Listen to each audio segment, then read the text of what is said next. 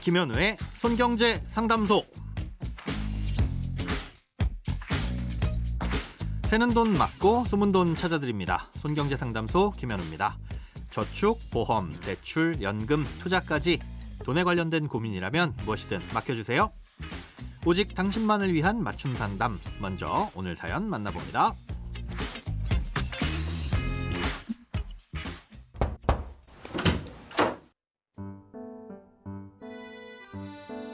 '저는 블루베리 농사를 짓고 있는 40대 농부입니다.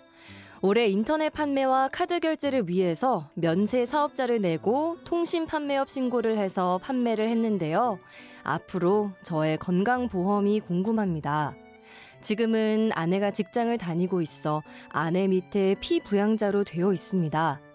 면세 사업자를 내는 순간 지역가입자로 변경될 거라 생각했는데 계속 피부양자로 되어 있네요. 내년에는 올해 수입이 잡혀서 지역가입자로 변경될까요? 인터넷을 검색해보니 농업은 비과세라서 소득이 잡혀도 직장가입자로 남을 수 있다는 글이 있더라고요. 이 글이 맞다면 소득이 얼마까지 비과세로 인정해주나요? 내년 1월에 사업장 현황 신고를 해야 하는데 얼마를 신고해야 할지 고민입니다. 도와주세요. 네, 사연의 내용이 조금 어려운 것 같아서 배경부터 설명을 드려야 될 것 같습니다. 국민건강보험은 소득이 있으면 그에 맞는 보험료를 내야 되는데요. 월급을 받는 직장인이면 직장가입자라고 하고요. 그 외에 1인 자영업자나 프리랜서 같은 분들은 지역가입자라고 보시면 됩니다.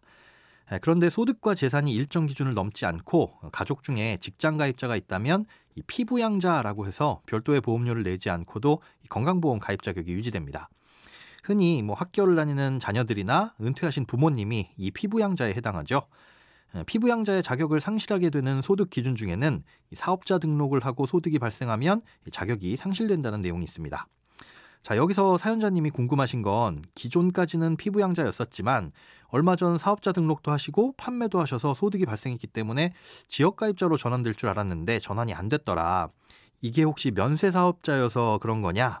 과연 그럼 얼마까지 비과세로 인정받아서 이 피부양자를 유지할 수 있는 것이냐라는 게 궁금하시다는 거죠. 농업에 종사하시기 때문에 사업자는 사업자지만 이 면세사업자에 해당되는 건 맞습니다. 그런데 이건 소득세를 면제해주는 게 아니라 부가가치세를 면제해주는 겁니다. 우리가 어디 가서 물건을 사거나 식당에 가서 밥을 먹고 계산할 때 보면 이 물품가액의 10%에 해당하는 부가세라는 게 붙죠. 그래서 물품가액이 10,000원이면 10% 부가세 1,000원을 붙여서 11,000원을 내게 됩니다.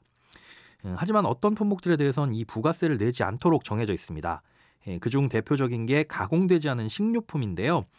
그래서 마트에서 구매하셨던 영수증을 자세히 보시면 배추나 고기 같은 농축산물은 면세물품이라고 쓰여 있고 부가세가 없는 걸 볼 수 있습니다. 이렇게 부가세가 붙지 않는 물품을 공급하는 사업자를 면세사업자라고 하는 거고요. 당연히 부가세와는 별도로 소득이 있다면 소득세는 납부를 하셔야 됩니다. 인터넷에서 보신 글은 틀린 내용인 거죠. 자, 그럼 왜 사업자 등록도 하고 물품도 판매를 하셨는데 계속 피부양자로 남아있을 수 있는 걸까요? 왜냐하면 아직 건보공단에서 사연자님이 소득이 있다는 사실을 모르기 때문입니다. 자, 그럼 사연자님의 소득은 얼마이고 보험료는 얼마를 내야 하냐? 이건 건보공단뿐만 아니라 사연자님도 아직은 알 수 없습니다. 이 사업소득이라는 건 판매한 금액, 즉 매출액에 대해서 부과하는 게 아니라 매출액에서 각종 필요 경비를 제외한 나머지 금액이 이 세금을 내야 하는 진짜 소득인 건데요. 예를 들어 블루베리를 100만 원어치 판매했지만 비료값과 포장 비용, 인부들에게 주는 인건비로 그 100만 원을 다 썼다면 사실상 번 돈은 전혀 없는 거죠. 이렇게 매출과 경비를 따져봐야 하는데 그건 내년 5월에 종합소득세 신고를 할 때 알 수 있는 거고요. 이렇게 신고된 소득은 10월에 건보공단으로 넘어가서 11월 고지서에 반영됩니다. 그러니까 지금부터 적어도 내년 10월까지는 피부양자 자격을 상실하실 걱정은 안 하셔도 됩니다.